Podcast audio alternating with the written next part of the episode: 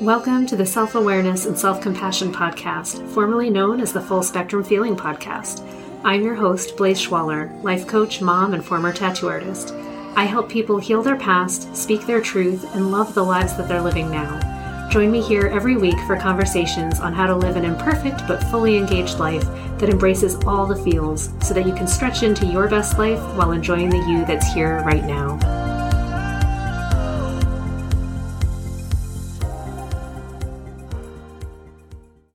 Hey, it's Blaze. Welcome back to Full Spectrum Feeling. This week, I want to talk about beauty standards and aging and mortality. It's been on my mind and it's something I think I've mentioned a few times in the podcast. And as I'm getting older, certainly it's been on my mind. And I know there's entire industries built around this whole concept of being beautiful, being young. Like in particular, it's like being young in what I've seen anyway, that we don't celebrate the beauty of old people. We celebrate old people who continue to look young. And that's very much praised. And the message is not lost on me.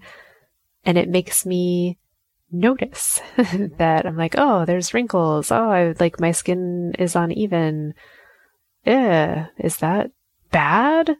Like, oh, my hands are looking old and like lumpy and like my veins are really big now and that's not great. And then I'm like, oh, the texture of my skin on my arms is different and the way my tattoos show up, they're different now. And I don't know that I like that at all. Like, I don't know how to change it. And it's interesting to me that my instinct is I should probably try to change it. And then I really stopped and thought, well, why? Why do I want to change it? And I'm like, is it to empower myself? I'm like, well, why do I think it's empowering to change my body? That's just, you know, it's living. It's cool. Like I'm, I'm functioning actually pretty well. Why am I disappointed in the way that I look? Oh, interesting. Like, oh, skin, it shouldn't sag. Well, who says it shouldn't sag? Apparently every beauty magazine, popular magazine, like show that we watch shows everybody being so beautiful and radiant even into their old age and you know they take off the makeup and you're like oh there are all the wrinkles. There's all the like reality of dull skin and cracks and everything. So what we're looking at constantly is like this big cover up of what humans really look like. And we've taken it to be truth because it's easy to take that as truth. We'd like it to be true because everyone just assumes that i mean it's pleasant to look at youth. Okay young people can be pretty. That's great why aren't we celebrating the beauty of middle age, the beauty of being old? And I'm guilty of it too, where I'm like, oh, do I find like people my own age really beautiful? Do I find them attractive? And what does that say about me? what does it say about society? What am I being taught and what am I absorbing? And then shit, what's my daughter absorbing about all this? Like it worries me that I don't want her to grow up thinking that she doesn't want to become like me and then her grandmother and her grandparents like don't become old except we're all going to become old. It happens to us. And i don't want her to see like the panic that we seem to have about it or the shame that seems to be around it. Like i see a lot of people like oh i wouldn't want to go to the beach. I need to cover myself up. And it's not thinking like, oh, I just want to cover up because I don't want sun damage. It's like, I don't want anyone to see that I'm wrinkly and have hair, God forbid, you know, like just stupid things. And I wonder so much about that. And can I change it for myself at this age? How have I been able to change it for myself? And am I truly comfortable or am I just telling myself I should be more comfortable with myself as I am? So these are questions that I have. Um, I remember as like in puberty, right? Like the the most stressful time where your body's changing and like, oh, I have to wear a weird bikini thing now because I have like weird little breast buds and there's hair. And I think we went camping. So I went with my dad and my brothers and we went camping and I like forgot to bring a razor or something. And I think I was probably like 12 or 13. Like I wasn't that old. And I remember being very much made fun of by my brothers and I don't know if my dad was all like, "Oh, you need to like get a razor and take care of that." And it was just made very obvious that women having armpit hair was disgusting. how could I think to like bare my armpits with armpit hair in them? And that really stuck with me for so much of my life where I'm like, oh, like, I guess it was like wrong for me to just have existed for a few days camping and my hair grew out and I had nothing to change that. So there it was. And then now I'm gross and I'm laughed at and I'm very uncomfortable and I don't know, like, what could I have done differently? And the answer is not a goddamn thing. Like, that's what our bodies do. Like, the, we grow hair. It's okay. And yet, there's this opinion about it and I took it to heart and was like, oh god, I should never like have hairy armpits or legs or anything because that would be terrible. Clearly that's disgusting and men hate that. That's my message with that.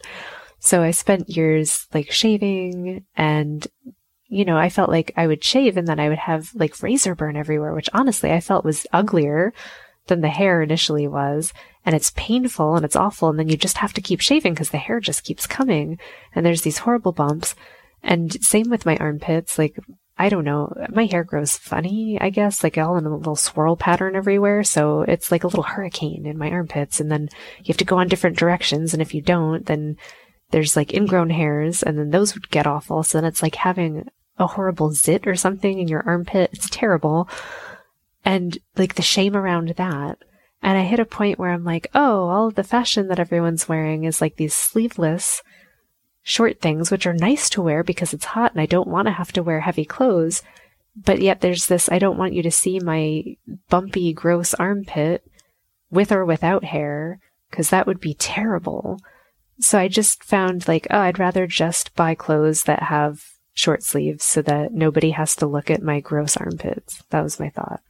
And I've held that. And like now I'm in my 40s and I've gone years now where I'm like, I don't own a razor. I've got like a, an electric one, not a close to skin one because the close to skin ones just absolutely will turn into a disaster for me. And for long periods of time, I just won't shave at all and I don't care and I'll walk around because thank God I married someone who loves me whether I have armpit hair or not. And it's fine. But I then, you know, had my kid and was like, well, I don't want her to think that having hair is bad. I don't want her to just assume and grow up and feel like that's something that she has to do or that it's normal to do. Like, I don't even want her to think that it's normal. Like, personally, I think it's a bad idea. like, every time I've tried to do so, it ends up ending in pain and horribleness. And then it occurs to me like the weird double standards that we have for that particular body hair, armpit hair, is that we don't think that men necessarily stink because they have armpit hair, but we think women do. Like we, we have weird lore that we pass down about why we need to do it. And it's like we convince each other it's important, but it's not. I'm like, you know, you can wear deodorant and you're fine whether you have hair or not. It's not about stink. It's just about seeing hair in your armpit and whether that just horrifies you or not. And sadly, I feel like I've inherited a little bit of horror I don't like it about myself and I don't want that. And I'm training myself not to feel that way, but I have no examples. There's so few examples of other women wandering around with armpit hair that aren't being called like dirty hippies and like all this other kind of derogatory terms by the women who are shaving their armpits and men too, I guess.